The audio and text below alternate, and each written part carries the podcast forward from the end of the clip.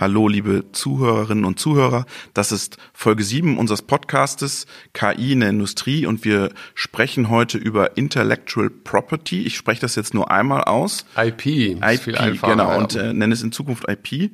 Äh, wir sind wieder hier in der Technischen Hochschule Nürnberg haben uns äh, wieder Studenten geholt, die uns letztes Mal ziemlich kritisiert haben. Ja, ja, genau. Ja, wir haben die Kritik aufgenommen und äh, erster Kritikpunkt war, wir sollen am Anfang nochmal ganz genau erklären, was wir in dieser Folge machen. Sehr gut. Also erst aktueller Teil und dann sprechen wir über IP, aktueller Teil. Peter, was ist dir in den letzten Wochen aufgefallen? Ich äh, habe da eine wissenschaftliche Arbeit gelesen, äh, einem sehr schwierigen Wort. Adversarial Patches heißt es, glaube ich. Also mein Englisch ist eigentlich recht gut, aber ich habe ein paar Mal äh, schauen müssen.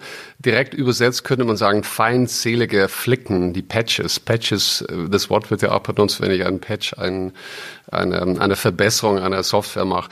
Es geht dabei um äh, Täuschung von Überwachungskameras und ich habe das äh, Thema dann auch besprochen mit dem Philipp Schneidenbach. Der Philipp, der wird ja in unserer nächsten Folge dabei sein. Du wirst ein Interview mit ihm führen, genau zu diesem Thema. Ganz kurz nur.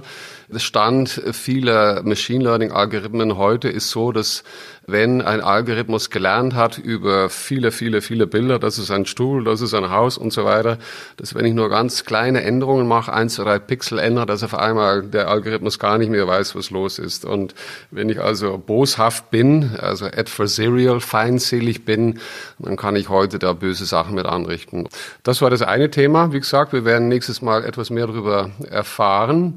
Äh, zweites habe ich es ganz aktuell. Ich bin ja heute wieder ähm, mit der Bahn hier aus München angereist und habe in der Bahn mit über 300 Stundenkilometer das Webinar von SSV aus Hannover. Ruckelnd oder flüssig? Äh, nee, das war ganz, ja gut, es war ja nicht, es waren keine bewegt Bilder, es waren ja typische PowerPoint-Slides, aber ich konnte sehr gut den Herrn Walter folgen. Aber es war sehr beeindruckend, wie ich erwartet hatte. Der Herr Walter hat von, von A bis Z das Richtige gemacht, hat angefangen mit den Daten, worauf ich achten muss, hat er ein paar Beispiele gegeben und er konzentriert sich auf dieses Embedded. Das hatten wir, glaube ich, vor letzter Woche, Letzte letztes Folge, Mal haben wir ja. das schon besprochen gehabt. Ja. Also ich war sehr begeistert. Also ich äh, fand das sehr gut. Sehr schön. Den Link zum Webinar stellen wir einfach unten in die Show Notes rein, dann kann jeder das nochmal nachhören, das Webinar von SSV. Ein Thema, das ich habe, ähm, letzte Woche war in Rotterdam die große Konferenz von Mendix. Mendix ist eine Low-Code-Plattform, ist von Siemens gekauft worden vor anderthalb Jahren oder so. Und jetzt fragen Sie sich, was hat Low-Code mit, mit künstlicher Intelligenz und KI in der Industrie zu tun? Aber mh, die Kollegen von Siemens haben mir erklärt, wenn Sie eine Anwendung neutralisieren oder eine Anwendung aus der Maschine neutralisieren und in einen Marktplatz bringen, bei denen ist es jetzt die Mainz 4, dann kann man mit Mendix viel schneller sozusagen Software entwickeln für diesen Marktplatz, um sozusagen KI-Produkte in Anführungsstrichen oder KI-Software da reinzubringen in diesen Marktplatz. Und ähm, es gibt da Berechnungen, dass das bis zu 25 Prozent schneller ist als äh, klassisches Coding Okay. äh, auf der Plattform. Und es gibt jetzt wohl auch eine Anwendung mit einer Schnittstelle zu SAP. Also das wird natürlich nochmal spannend, wenn im Prinzip dann auch noch eine, die Low-Code-Plattform sozusagen auch noch SAP HANA kann. Fand ich ziemlich beeindruckend, das, was da in Rotterdam gezeigt wurde, wie schnell das auch geht. Low-Code wird ein wichtiges Thema werden, auch im Nachgang dann für das Thema KI in der Industrie. Okay, können wir dann vielleicht in einer der nächsten Folgen noch mitnehmen, Ja. irgendwo ein Interview machen. Ja. Ja. Dann habe ich noch was aus Ostwestfalen-Lippe. Das ist ja sozusagen meine Heimat. Und das ist ja, die Nürnberger hören das jetzt wahrscheinlich nicht gerne, aber das ist ja für mich das Zentrum der Automatisierung. Viele Hidden Champions sitzen ja. In Ostwestfalen, ja, also viele Unternehmen in Deutschland, die vielleicht wenig Leute kennen, aber die großen Einfluss haben in der Industrie sitzen da der Beckhoff, Harting, Phoenix, Weidmüller, Miele sitzt in der Region, äh, DMG Mori sitzt in Bielefeld, also viele deutsche Industrieunternehmen. Das heißt It's Owl, oder? It's OWL, genau. It's OWL Das heißt ist so ein, okay. so ein Clusterverbund. So It's OWL. Marke, ja. ja. Und die haben mal vor drei, vier Jahren richtig viel Geld bekommen, ja, um da so ein Cluster aufzubauen, dass sie sich alle vernetzen. Und die haben jetzt nochmal Geld bekommen und jetzt sollen sie nämlich einen KI-Marktplatz aufbauen. Und in diesem KI-Marktplatz sollen sich kleine und mittlere Unternehmen zusammentun mit Wissenschaft und Forschung digital auf den Plattformen, um so einen Austausch im Engineering auch stattfinden zu lassen für KI-Anwendungen. Und das trägt ja dem wieder Rechnung, was immer der Sepp Hochreiter sagt. Die Kleinen schaffen das nicht alleine. Die müssen sich zusammentun mit den Großen, mit den Forschungsinstituten vernetzen in so einem Clustergedanken. Und das wird jetzt in OWL sozusagen realisiert. Und aber was, was sehr interessant auch ist, dass tatsächlich sehr wohl äh, die Firmen, viele von den sogenannten Hidden Champions, äh, genau aus diesem Bereich, die aber auf, auf den Weltmarkt unterwegs sind, offensichtlich dann selber dabei sind, auch äh, KI äh, in ihre Lösungen zu integrieren. Und offensichtlich gibt es doch Geld für KI und von der von Geld der Politik. Für KI und es müssen nicht die monolithischen Googles und Facebooks und anderen großen Firmen dieser Welt sein. Apropos große, heute sind neue Zahlen gekommen von AWS, äh, ein, ein wichtiger Cloud-Infrastrukturanbieter und das sind Zahlen, die, die sprechen für sich. Ähm, nur mit dem Thema AWS macht das Unternehmen 2,2 Milliarden Euro Gewinn. Das war in diesem Quartal plus 59 Prozent zum, zum, Vor, zum Vergleich. Und dann mal die Zahlen von SAP, die da gekommen sind. Die waren ja nicht so schön, weil viel Umstrukturierung, Umbau. Aber da war das bereinigte Ergebnis plus 19 Prozent auf 1,47 Milliarden Gesamt-SAP. Ja, also es ist da eine Menge Bewegung in diesem ganzen Cloud-Geschäft drin. Das willst du jetzt nicht hören, weil du ja immer deine Edge äh, vor dir vorträgst wie eine Monstranz. ja, aber da ist ganz schön ja, Musik drin im, äh, im Cloud-Geschäft. Ich würde sagen, dass AWS natürlich nicht nur Machine Learning ist, aber klar, gut. Klar, ne, ich will ja auch nicht AWS nur als Machine Learning darstellen, ja. aber es ist eine Infrastruktur, die man nutzen kann dafür. Die großen Cloud-Anbieter und AWS Nummer eins, äh, Azure Nummer zwei, Azure, also Microsoft gerade über eine was ist die Zahl? Trillion oder wie ist es? Wie sind sie gestiegen? Eine Milliarde, Milliarde sind sie gerade. Billion? Nee. Wert auf der, wir nennen es, glaube ich, Billion. Ja, ja wir nennen es Billion. Die Amerikaner nennen es ein Trillion, genau. Äh, nee, sind sehr erfolgreich, genau. Und auch dort kann man sehr wohl Machine Learning machen.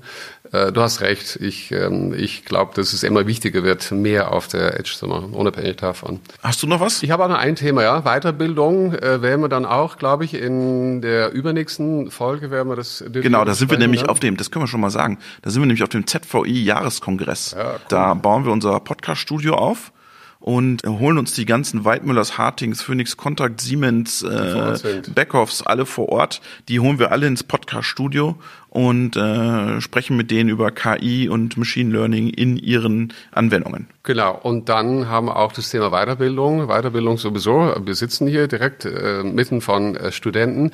Ich habe gesehen, dass äh, an der, das ist die Albert-Ludwigs-Universität Freiburg, und da ist ja der Professor Frank äh, Hutter ähm, und der ist quasi mit seiner Truppe weltweit ähm, führend auf dem Gebiet dieser ähm, Auto-ML, Guided Analytics. Das ist diese, ist Stream, diese Streampipes, was wir letzte Woche hatten? Auch, hat auch damit zu tun. Es geht darum, dass wir uns nicht abhängig machen von Data Scientisten, sondern auf eine höhere Ebene des Menschen, die gelernt haben, mit Inhalten umzugehen, dann selber auch Mehrwert aus Daten ziehen können.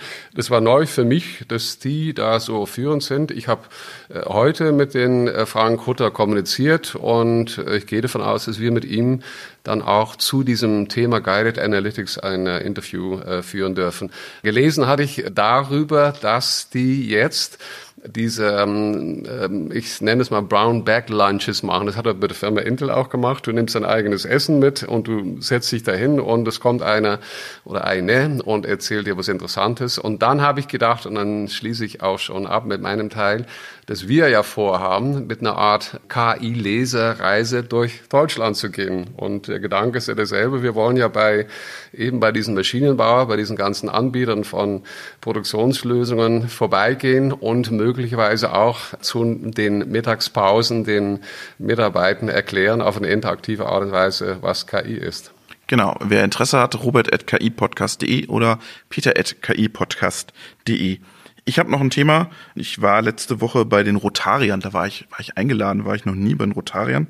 Und da habe ich den Präsidenten der Fachhochschule Würzburg-Schweinfurt kennengelernt, den Professor Grebner. Und die kriegen jetzt ein neues Kompetenzzentrum AI und Robotics. Die verbinden sozusagen AI und Robotics gehen nicht so auf das Thema Machine Learning, sondern eher wirklich auf kognitive Systeme dann auch mit den, mit den Robotern. Aber ähm, der war was für Thema Weiterbildung, äh, habe ich schon angefragt, dass wir den kriegen. Und für alle Zuhörer habe ich noch einen Link-Tipp, der auch in den Show Notes dann auftaucht. Ich habe eine Studie, eine Analyse der Hans-Böckler-Stiftung gelesen über Crowd-Plattformen und wie Crowd-Plattformen Auswirkungen haben auf künstliche Intelligenz und in diesem Fall vor allem autonomes Fahren, wie Menschen in Ländern wie Venezuela, Kamerun, was war noch genannt, Kamerun, Venezuela und noch mehrere Entwicklungsländer im Prinzip die Arbeit für viele autonome Anwendungen im Auto übernehmen, indem sie Millionen von Bildern analysieren und sozusagen dem, dem Algorithmus lernen und teachen. Nichts anderes ist es ja, wenn wir bei Google uns registrieren oder wenn wir ein Passwort irgendwo eingeben und er sich feststellen will, ich bin kein Roboter, da trainieren wir ja im Prinzip auch einen, äh, einen Algorithmus. Ja, wie wir vorher gesagt haben, wir kriegen überhaupt kein Geld dafür. Womit ich nicht das äh, gut gesprochen haben möchte, was natürlich, äh, was da passiert hat. Ja, und die Studie kann ich nur empfehlen. Also der hat das untersucht, wie die Arbeitsbedingungen da sind und äh, da wird merkt man aber auch, dass er, er hat da gar kein negatives äh, Ergebnis raus. Also es hat sich vieles verbessert und die die Unternehmen, die da sozusagen diese Arbeit ableisten oder dafür bezahlen, die setzen auch einen relativ hohen Qualitätsstandard mittlerweile auf die Leute, die in dieser Crowd dann arbeiten. Ja. Trotzdem ist es immer noch wieder dieses Crowd-Thema immer wieder ein ein heiß diskutiertes Thema. Verschiedene Schulen. Die eine, die sagen, ich kann nur mit Super Supervise und was die machen, ist ja nur ein Labeling. Ich sage, ich sehe jetzt eine Tasche vor mir und ich nenne das Ding Tasche, damit nachher der Algorithmus sagen kann, das ist eine Tasche, das ist der Supervised. Oder ob ich immer schneller Richtung Unsupervised oder dann, was wir letzte Woche besprochen haben, Firma Nasons, dann Reinforcement Learning. Dann gebe ich ja nur ein Ziel vor und dann brauche ich eben das nicht. Und das, das geht jetzt zu weit, aber das würde bedeuten, dass dann die ganzen Leute, die jetzt zu wenig verdienen, aber wenig verdienen, dann aus der KI gar nichts mehr verdienen. Und wir brauchen auch nicht mehr. Aber das sind verschiedene Schulen, die in verschiedene Richtungen da denken. Das war der aktuelle Teil mit dem Hinweis, wir machen jetzt mal ganz genau Abschlüsse, damit jeder weiß, wo wir gerade sind und starten jetzt mit dem Hauptteil unserer äh, Podcast-Folge, nämlich mit dem Thema IP. Und weil wir beide keine Juristen sind und uns da auch nicht in die Nesseln setzen wollen, dass wir irgendwas erzählen, was nicht äh, stimmt, haben wir einen IP oder einen Patentanwalt ausfindig gemacht, der sich mit dem Thema auskennt. Und ich war überrascht, was man wie man überhaupt Patentanwalt wird. Und wir haben mit dem Thomas Lederer gesprochen aus München. Und ich spiele jetzt mal im ersten Mal kurz ein, wie man Patentanwalt wird. Und dann gehen wir ins Thema künstliche Intelligenz rein. Ja, das ist tatsächlich eine Sache, die man oft erklären muss, weil viele Leute davon ausgehen, dass Patentanwälte ganz normal in Anführungszeichen Jura studiert haben. Und das ist aber nicht der Fall. Das deutsche Patentgesetz, das 1877 entwickelt und seit 1900 in Kraft ist, hat damals die Anforderung enthalten, dass es Spezialisten geben soll für technische Rechtsbelange. Seit damals hat man dann angefangen, Patentanwälte speziell auf diesen beiden Gebieten, Technik und Recht, ausgebildet waren, einzuführen. Und in, jetzt in der Neuzeit sieht das so aus, dass man einen Universitätsabschluss in einer Naturwissenschaft oder einer Technik haben muss. Im Regelfall war das früher klassischerweise Maschinenbau, E-Technik, Physik, Chemie, Biologie. Aber in neueren Zeiten gibt es da eben auch noch einige andere Fächer, die man äh, anführen kann. Äh, natürlich die Mischgebiete, äh, also Biochemie, dann auch Pharmazie und eben seit neuerem auch Informatik. Und mein Abschluss ist Informatik und damit bin ich einer von knapp 50 Patentanwälten in Deutschland. Und aus diesem Grund bin ich eben auch zur KI gekommen. Die Ausbildung sieht dann aber vor, dass man nach dem Abschluss in dieser Naturwissenschaft oder Technik zu einem Patentanwalt in, quasi in die Lehre geht für drei Jahre und in diesen drei Jahren absolviert man an der Fernuni Hagen ein spezielles Studium Recht für Patentanwältinnen und Patentanwälte. Und in dieser Zeit bekommt man dann die juristischen Grundlagen, die aber weit über den gewerblichen Rechtsschutz hinausgehen. Wir haben also alle Rechtsgebiete, die auch Rechtsanwälte machen, mit Ausnahme von Strafrecht. Die gewerblichen Rechtsschutzthemen lernt man dann in der Ausbildung beim Patentanwalt.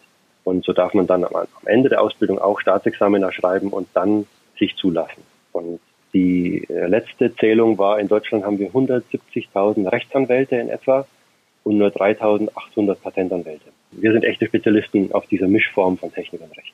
170.000 normale Rechtsanwälte und äh, etwas mehr als über 3.000 Patentanwälte. Das ist schon eine Diskrepanz und ich wusste auch gar nicht, dass man da erstmal ein technisches Studium für machen muss. Ich bin ja auch ein, ähm, ein Ingenieur quasi und beschäftige mich momentan eigentlich mehr oder teils auch mit Kommunikation immer schon. Ich habe eigentlich auch so als Ingenieur quasi immer so eine Art Übersetzung gemacht von äh, so, so weit, so gut wie ich konnte, Technologie zu verstehen und dann übersetzt, also einfacher gemacht auf eine höhere Ebene. Das machen wir jetzt konkret ja auch. Und das macht er oder der Patentanwalt auf eine ähnliche Art und Weise. Er muss es dann noch in, in, in Gesetz quasi umsetzen, nicht? Aber sehr interessant. Und dass sie dann zwei Studien machen, also Ingenieurstudium und dann Anwaltsstudium obendrauf. Ja.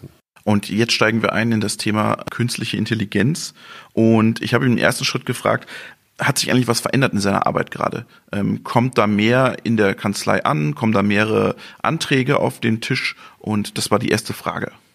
Ja, das ist die andere Seite, also die, das, was wir bearbeiten, und da gibt es von meinem Schreibtisch aus betrachtet in den letzten äh, 18, 24 Monaten mhm. schon deutlich zu spüren, dass jetzt mehr Leute sich damit beschäftigen und auch versuchen, für Technologien entweder um, also die Basistechnologie der KI oder auch Anwendungen im Bereich KI zu patentieren. Ich habe ihn dann gefragt, was ist das Besondere an so einem KI-Patentverfahren? Ja, um vorher auch nochmal kurz das, die Nomenklatur irgendwie mhm. vielleicht zu besprechen. Ihr habt das ja auch schon in eurem Podcast früher gehabt. KI ist natürlich ein sehr breiter Begriff, der äh, ja für viele überzogen wirkt für das, was wir machen, wenn, wenn es oft heißt, eigentlich ist die Technologie ja Maschinenlernen oder Deep Learning, aber tatsächlich bezeichnet KI so in meinem Sachverstand oder diese Trennung zwischen starker und schwacher KI finde ich ganz angemessen.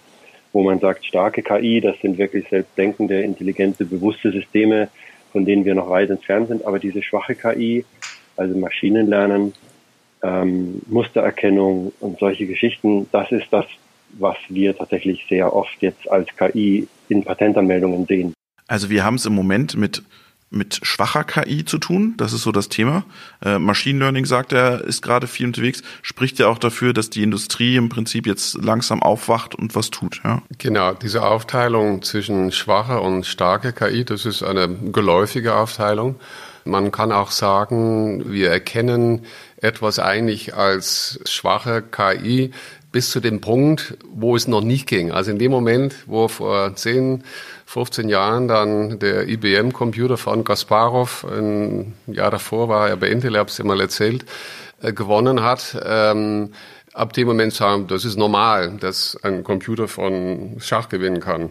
Und jetzt hat er auch KI hat Go gewonnen. Jetzt ist es, wir nehmen das immer stärker mit in, was wir Menschen fähig sind zu tun.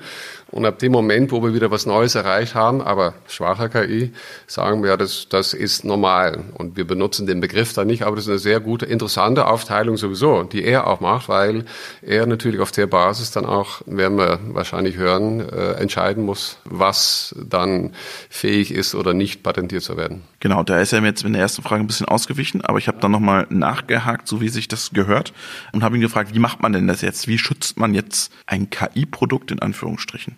Als KI oder als Maschinenlernen ist es sehr ähnlich oder eigentlich identisch zu den üblichen computerimplementierten Verfahren, die ja schon seit geraumer Zeit schützbar sind und geschützt werden.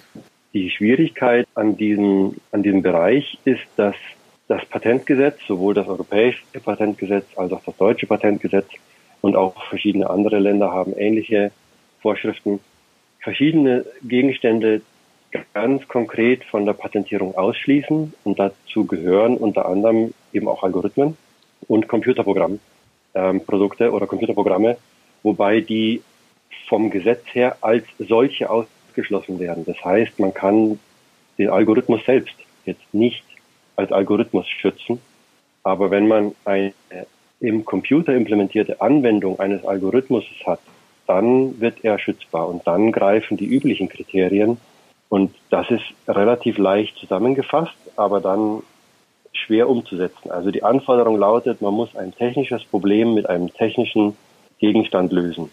Sie müssen ein technisches Problem lösen, um ein Patent zu bekommen. Also ein reiner Algorithmuspatent gibt es nicht. Das finde ich ist eine klare Aussage. Ja, ich weiß nicht, ob kommt ihr noch zu dem LSTM oder nicht? Ja, ja, genau. Ich habe dann selber auch nochmal geschaut, ja, das äh, offensichtlich LSTM an sich, äh, wo wir ja oft dran referieren, ist äh, nicht patentiert, soweit wir wissen, das hat er auch nochmal gesagt, wir kommen ja, da gleich ja. dazu. Aber wenn man dann auf diese Website geht, diese Espassnet, da können wir auch nochmal den Link geben, das ist öffentlich für alle verfügbar und man gibt LSTM ein, dann sieht man 634 Resultate von Firmen, die alle diesen nicht patentierbaren Algorithmus genommen haben und da etwas mitgemacht haben. Und was wir damit machen. Genau, das erklärt er jetzt, wie man erklären, sozusagen ja. jetzt dieses, diesen Algorithmus nimmt und in ein Produkt gießt und das dann patentieren lässt. Wenn damit ein technisches Problem gelöst wird, durchaus. Ich habe auch mal geschaut, das, das LSDM selbst habe ich jetzt kein Patent von den beiden Erfindern gefunden, aber Patente, die, sich mit LSTM beschäftigen und möglicherweise dieses weiterentwickeln, dieses Prinzip, da gibt es schon einige. Und die, die Frage nach der technischen Problemstellung und der technischen Lösung ist dann immer zum Beispiel, wenn ich jetzt die Alexa nutze, um mir ein Musikstück vorzuspielen, dann habe ich kein technisches Problem gelöst. Wenn ich aber diese Alexa oder diese Cortana oder was auch immer mhm. nutze, um eine eine Werkmaschine zu betreiben, dann habe ich möglicherweise ein technisches Problem gelöst. Ja, Peter, du willst sofort was dazu sagen. Kannst du auch, ja. Äh, das, das, das, fand ich jetzt, das ja. fand ich jetzt super spannend. Ja, ja. Alexa Spiel Bob Dylan ist nicht zu schützen, aber wenn, die, wenn man mit der Maschine spricht und die Maschine produziert dann was da drauf, dann ist es schützbar. Hm, interessant, naja. Darum, das erklärt dann für mich, glaube ich, auch, warum es eine Cortana, eine Siri und eine Alexa gibt.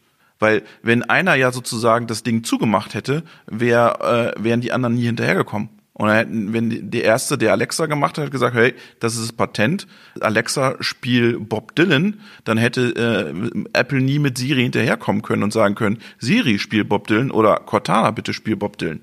Also das fand ich, das fand ich spannend an der ganzen Geschichte. Und das erklärt dann auch wieder das von der letzten Folge, was der Kollege von Workheld nämlich erzählt hat, dass sie sich ja sozusagen diesen, diesen Siri Cortana äh, Geschichten bedienen, um ihre Anwendung sozusagen zu, zu nutzen. Ja. Genau. Und umgekehrt aber bedeutet es auch, dass wenn ich jetzt äh, heute ein, egal ob ein, ein Fraunhofer oder ein Workheld oder eine der 6000 deutsche Maschinenbauer bin und ich überlege mir tatsächlich, wie äh, uns ja von Sepp äh, Hochreiter äh, vorgeschlagen wird, also auf eine plastische Art und Weise, wir müssen eine ähm, äh, sprechende Maschine machen, dann bedeutet es auch, haben wir jetzt alle äh, gemeinsam verstanden, dass wir dann diese äh, sprechende technische Lösung dann patentieren können. Es geht gar nicht darum, dass jetzt jeder von uns äh, nach Hause gehen soll und überlegen soll, wie ich jetzt, aber wir wissen jetzt, dass es möglich ist, ja. Jetzt sprechen wir über Europa. Ich habe ihn jetzt mal gefragt, wie sieht es denn in den USA aus und wie sieht es denn auch später noch in Asien aus? Die, diese Thematik ist meistens anders beschrieben, im Kern aber eigentlich relativ ähnlich. Also gerade USA, dort ist immer die Rede jetzt seit äh, einigen Jahren von der sogenannten abstrakten Idee, die nicht schützbar ist. Das heißt, die, die Gesetzeslage ist dort etwas anders und man kann sogenannte Geschäftsmethoden konkret direkt schützen. Also Geschäftsmethoden, die bei uns, Europa oder Deutschland, von der Patentierung ausgeschlossen sind, sind dort als Schutzgegenstand verfügbar. Und das wäre zum Beispiel eine automatisierte Geldüberweisung, wo man unter europäischem oder deutschem Recht dann sagen würde, der Geldtransfer ist kein technisches Problem. Und in den USA ist genau das aber nicht ausgeschlossen von der Patentierung. Das ist jetzt natürlich ein Problem. Wenn ich als Maschinenbauer nicht nur in Europa unterwegs bin, und das sind unsere meisten Maschinenbauer ja alle, da muss ich auch genau schauen, dass es in den USA äh, wieder ganz anders aussieht. Und jetzt gehen wir nochmal sofort einen Schritt weiter und gehen nach Asien. Die asiatischen Länder sind alle irgendwie unterschiedlich. Und es ist auch ganz interessant, dass verschiedene Kooperationen da auch an dieser Harmonisierung arbeiten. Das deutsche Patent- und Markenamt hat einen regen Austausch mit dem koreanischen, dem chinesischen und dem japanischen Patentamt. Und ähm, das japanische Patentgesetz ist tatsächlich auch äh, mit Hilfe oder auf der Grundlage oder in Anlehnung an das deutsche Gesetz entstanden. Also da gibt es schon grundlegende Ähnlichkeiten. Aber dann hat sich das auch durch die Rechtsprechung, die in jedem Land natürlich ähm, zur Rechtsbildung beiträgt, auch ein bisschen davon wegentwickelt. Jetzt was die künstliche Intelligenz oder computerimplementierte mhm. Erfindungen allgemein angeht, haben wir in Japan und auch in Korea relativ ähnliche Voraussetzungen. In China ist es relativ schwierig. Da bin ich auch nicht tief genug drin, um, um da ein, ein Urteil abgeben zu können. Es ist ein Ausspruch für die ganze Industrie. In China ist es ein bisschen schwierig. Ja, das könnte wahrscheinlich jeder Maschinenbauer ein Lied von singen. Spannend fand ich, dass Südkorea und Japan ähnliche Strukturen haben wie, wie wir bei uns und dass man versucht, das alles zu harmonisieren, dieses Patentrecht. Wenn man, wenn man schaut, ich glaube, die Studie, die haben wir erwähnt gehabt vor ein, zwei Monaten von dieser, das ist diese Worldwide Intellectual Property WIPO Organisation. Da ist ja eigentlich Japan Nummer eins weltweit. Wird nie drüber gesprochen. Äh, ich weiß gar nicht, was da passiert ist in den letzten zehn Jahren, vor 20 Jahren, äh, in Zeiten MP3, äh, Fraunhofer, deutsche Technologie, dann sind wir alle mit dem Sony Walkman rumgelaufen. Heute reden wir alle darüber, dass die Amerikaner und die Chinesen und die Japaner werden immer vergessen. Ich glaube, wir kommen noch ein bisschen auf. Genau, das, das ist das, das Thema ist. Strategie.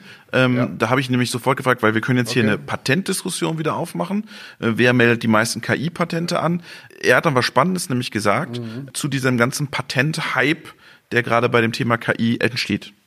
Also momentan, wenn man den ganzen Veröffentlichungen glauben darf, verfolgen die großen Unternehmen und auch die Universitäten ganz eindeutig die, die Strategie, alles anzumelden, was irgendwie geht, also die Zahlen in die Höhe zu treiben, um diesen Wettbewerb, um diesen, dieses Rennen irgendwie für sich zu entscheiden auf dem Papier. Wie viele dieser Patentanmeldungen in drei bis fünf Jahren dann erteilt werden, das wird sich dann nochmal zeigen. Also dass, dass jetzt viele Anmeldungen existieren, ist das eine. Wie viel davon wirklich erteilt wird, muss dann das andere sein in einigen Jahren. Anmeldung ist nicht gleich Patent. Also was zählt man? Zählt man Patente, Patentanmeldung, aber großer Hype im Thema. Er hat jetzt von den Großen gesprochen. Ich habe dann sofort nochmal nachgefragt, und wie macht das dann der Mittelstand? In, bei uns, also in Deutschland, stark vertretenen Mittelstandsunternehmen und auch die zahllosen Startups eher zurückhaltend, was Patentanmeldungen angeht, im Speziellen in diesem computerimplementierten und KI-Sektor. Und zum anderen die größeren Unternehmen, die wir haben, die haben sowieso von aus der Geschichte heraus die Prozesse sowieso aufgesetzt und da läuft das mit dem KI ganz analog zu allen anderen Patentanmeldungen. Ich habe ihn gefragt, warum sind denn diese, warum sind die so zurückhaltend bei den Patentanmeldungen? Das gibt ja auch Sicherheit. Ich, da kann ich nur Mut machen. Entweder sind viele sich gar nicht bewusst, wie das Patentsystem funktioniert, im, Sinne von das, was ich oft gehört habe, schon wenn ich, wenn ich äh, einen Vortrag gegeben habe, dann heißt, ach so, wir dachten, Software kann man nicht patentieren. Oder es ist tatsächlich, dass die Leute sagen, sie, sie arbeiten mit sogenannten Trade Secret. Also sie halten ihr Wissen geheim äh, in der Hoffnung und unter dem, unter der Vermutung, dass das, was man auf ihren Servern, was man selbst auf den eigenen Servern implementiert und als Dienstleistung anbietet, dass die Mitbewerber das nicht so ohne weiteres nachvollziehen und nachbauen können. Das ist spannend. Ja, das kenne ich aber auch, ja. Also dieser Ansatz, dass viele sich schon gebrandmarkt äh, gefühlt haben oder tatsächlich auch erfahren haben, weil sie ein Patent angemeldet haben und dann gemeint haben, noch bevor sie das Patent bekommen haben, die Wettbewerber, ohne da jetzt Namen und Länder nennen zu wollen oder zu müssen, innerhalb zwölf Monaten eine ähnliche Lösung auf dem Markt hatten man muss ja, wenn man das, wenn man ein Patent anmeldet, dann muss man das ja offenlegen und es muss für einen technischen Experten nachbaubar sein. Also man muss da wirklich en Detail genau beschreiben, was man tut. Ja, und das sehen anscheinend einige Maschinenbauer, Mittelständler auch als, als Risiko. Aus Erfahrung, ähm, ja ähm, da sozusagen alles offen zu legen und dann lieber zu sagen, hm, halte ich das doch mal ja. ein Stück weit zurück. Jetzt sind wir schon sehr technisch drin mhm. ähm, im, oder juristisch drin. Ich habe, was mich eigentlich nochmal interessiert hätte, vor allem, worauf ich nochmal gehen möchte, ist jetzt, wem gehört eigentlich der Fortschritt oder wem gehört eigentlich bei, äh, bei dem Thema IP dann, wenn es im Machine Learning ein, ein neues Produkt entsteht, ein Werkstoff, mit dem man nicht gerechnet hat, ähm, wem gehört der eigentlich dann? Ist die Maschine dann Rechtssubjekt oder was passiert dann eigentlich? Und das habe ich ihn auch nochmal gefragt. Also der Maschine kann es nicht gehören, weil nach unserem Rechtsverständnis ja die Maschine noch kein, keine Person in dem Sinne ist. Und dann stellt sich die Frage, habe ich diesem Machine Learning System auf den Systemen eines Dienstleisters laufen lassen. Und dann muss ich schauen, wie das vertraglich geregelt ist. Also ist zum Beispiel, es gibt ja ähm, verschiedene Systeme, die ich einsetzen kann, die dann möglicherweise meine Daten anonymisiert mhm. zum Lernen von Schwestersystemen benutzt. Und dann ist vermutlich vertraglich hoffentlich geregelt, dass dieser Lerneffekt dem Dienstleister, von dem ich diese Dienstleistung eingekauft habe, gehört, weil der will ja diese Dienstleistung oder diese, diese Leistungssteigerung weiterverwenden. Wenn ich jetzt selbst mein System konfiguriere oder ich kaufe ein System oder ich, ich habe einen entsprechenden Vertrag mit einem Dienstleister, dass alles bei mir läuft, dann kann es vertraglich so geregelt sein, dass alles quasi, was da drin passiert, dann auch mir zusteht, als dem, der, den, der die Dienstleistung eben erwirbt. Klassisches Individualrecht, Vertragsrecht, das da stattfindet. Aber dann, das hat mir nicht gereicht. Ich wollte wissen, was passiert, wenn diese lernende Maschine was Neues entwickelt. Also, und wem gehört das dann am Ende? Wenn ich zum Beispiel ein, eine KI angesetzt habe, darauf einen neuen Werkstoff zu entwickeln. Das ist so einer der klassischen Fälle, die wir äh, mal erlebt haben, wo dann ein neuer Werkstoff raus, rauskommt, den die sowohl der Domänenexperte, also der Wissenschaftler, der Werkstoffwissenschaftler, als auch der Systemexperte, der die KI gefüttert, der Data Scientist, der die Daten aufbereitet, das System gefüttert hat und möglicherweise einen Algorithmus implementiert hat. Keiner hat diesen Werkstoff irgendwo vorhergesehen. Und da ist dann die Frage, wem gehört diese Erfindung des neuen Werkstoffes? Und dieses, dieser Komplex der sogenannten Erfinderpersönlichkeit ist tatsächlich juristisch noch nicht ganz abgeschlossen. In der Praxis wird man natürlich, wenn man jetzt einen neuen Werkstoff anmeldet, nicht im, in der Patentanmeldung schreiben, dass dieser Werkstoff durch eine KI entwickelt oder erfunden wurde.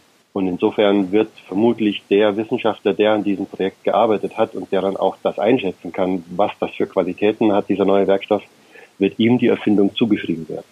Ein ungeklärter Rechtsfall. Aber ich finde es sehr gut zu hören, dass tatsächlich dann äh, bis heute dann ganz klar auf eine logische Art und Weise der Domänenexperte und ich, ich kann es auch nur so vorstellen. Ich kann nie die andere Richtung mir vorstellen. Wenn wir das machen, dann gehen wir über eine Linie, wo wir nie wieder zurückkommen werden, wo wir uns selber übergeben an, an Algorithmen und wäre total falsch. Machine Learning ist ein Werkzeug. Und ob ich jetzt ein Notebook hier benutze, um einen Brief zu schreiben, oder ich mache irgendwelche Statistik, haben wir vorher drüber gehört, oder maschinelles Lernen, es ist ein Werkzeug. Und ich bin derjenige als Domänexperte, der dabei ist, ein neues Produkt zu entwickeln. Und wenn ich was Neues erfinde und ich mache das auf die richtige Art und Weise, dann gehört mir dieses Patent. Das erscheint mir nur logisch. Jetzt haben wir ganz viel sozusagen über die Perspektive seiner Kunden gesprochen. Und ich habe ihn dann nochmal gefragt am Ende, weil wie erleichtert eigentlich KI sein Berufsleben? Oder gibt es da schon was? Weil ich habe oft immer mit Anwälten gesprochen, die sagen, ja, da könnte schon spannend für uns werden. Das Ganze auch Notare sagen ja immer, die Blockchain macht uns Probleme. Auch der Anwaltsberuf verändert sich und das ist vielleicht nochmal ein ganz, äh, ganz netter Ausblick am Ende, wie sich sein Beruf auch durch KI verändern wird. Wir haben in der Kanzleiseite jetzt noch keine flächendeckenden Tools, die KI, KI einsetzen, um uns die Arbeit irgendwie zu erleichtern. Aber es gibt verschiedene Projekte. Also in den Vereinigten Staaten gibt es schon ein, zwei Kanzleien oder Dienstleister, die so Kanzleitools entwickeln und anbieten. Und auch bei uns in der Kanzlei wird das diskutiert zumindest. Und das wird früher oder später kommen, denn es gibt einige Arbeitsbereiche, die in unserem Alltag sehr häufig vorkommen, die hervorragend durch KI abzudecken wäre. Zum Beispiel die sogenannte Stand der Technikrecherche, also wo ich in Millionen von Dokumenten nach verwandten Schriftstücken suchen kann, die ähnliche Sachverhalte beschreiben. Du siehst, auch der Anwaltsberuf wird sich durch KI verändern. Also nicht nur die Industrie verändert sich, auch der Beruf, die, die Juristerei verändert sich und äh, setzt auf Machine Learning. Ich finde, es war nochmal ein spannendes äh, Schlussstatement von Sehr ihm. Sehr gut, ja. Und Tom, der weiß es natürlich, äh, ich denke mal stärker noch von der Tatsache, dass er als als Ingenieur quasi da äh, groß geworden ist und ein Studium gehabt hat. Informatiker, Informatiker. Informatiker, Entschuldigung. Und natürlich ist es so, ich hätte auch eine Antwort in diese Richtung erwartet. Ja. Ich meine, ein Großteil seiner Aufgabe ist, wenn er einen neuen Fall kriegt, diese Suche zu machen. Und die kann natürlich heutzutage sehr gut tatsächlich automatisiert werden von von Machine Learning. Was das genau für Folgen hat, ist auch jetzt nicht wahrscheinlich an Tom in dieser Folge, aber wir werden ja in nächster Folge werden wir genau über dieses Thema Folgen für die Gesellschaft, auf die Gesellschaft, was macht es mit uns, nicht nur in dem Bereich jetzt hier Maschinenbau, wir sind hier an der an der das ist eine Ausnahme, Ausnahmefolge sozusagen. Ja, gut, wo wir ein bisschen breiter gucken, was tatsächlich, was KI mit uns allen macht, ja. Und äh, ich sage ja immer, wenn ich zuhöre, es sind alle 100 Leute, die im, im Raum sind. Ähm, ja, später hat sich 10 Prozent der Arbeit geändert, ein wiederkehrendes Thema. Und sehr interessant, dass er das natürlich selber erkennt. Und ich denke auch, dass es vielleicht schwierig ist für ihn dann in, in dem Fall konkret darüber zu reden. Ich denke, nächstes Mal können wir freier darüber reden, was es äh, bedeutet. Und es, es muss nicht immer bedeuten, dass, dass dann bestimmte Arbeit nicht mehr da ist. Die Arbeit von uns allen wird sich grundlegend äh, ändern. Und der große Unterschied ist nicht, wie in der Vergangenheit, für der Arbeitnehmer, der am Band gestanden ist, sondern für viele Leute, die viel studiert, viel lange, viel gemacht haben, viel Geld verdienen, möglicherweise, wo dort sich auf einmal der Job hundertprozentig ändert. Das war Folge 7 KI in der Industrie. Peter fährt jetzt in Urlaub. Ich habe jetzt noch Vorlesung. Äh, die Studenten scharren schon mit den Hufen. Vielen Dank fürs Zuhören. Fragen und Anregungen an robert.kipodcast.de oder an peter.kipodcast.de. Schönen Urlaub, Peter. Gerne. Danke. Bis zum nächsten Mal.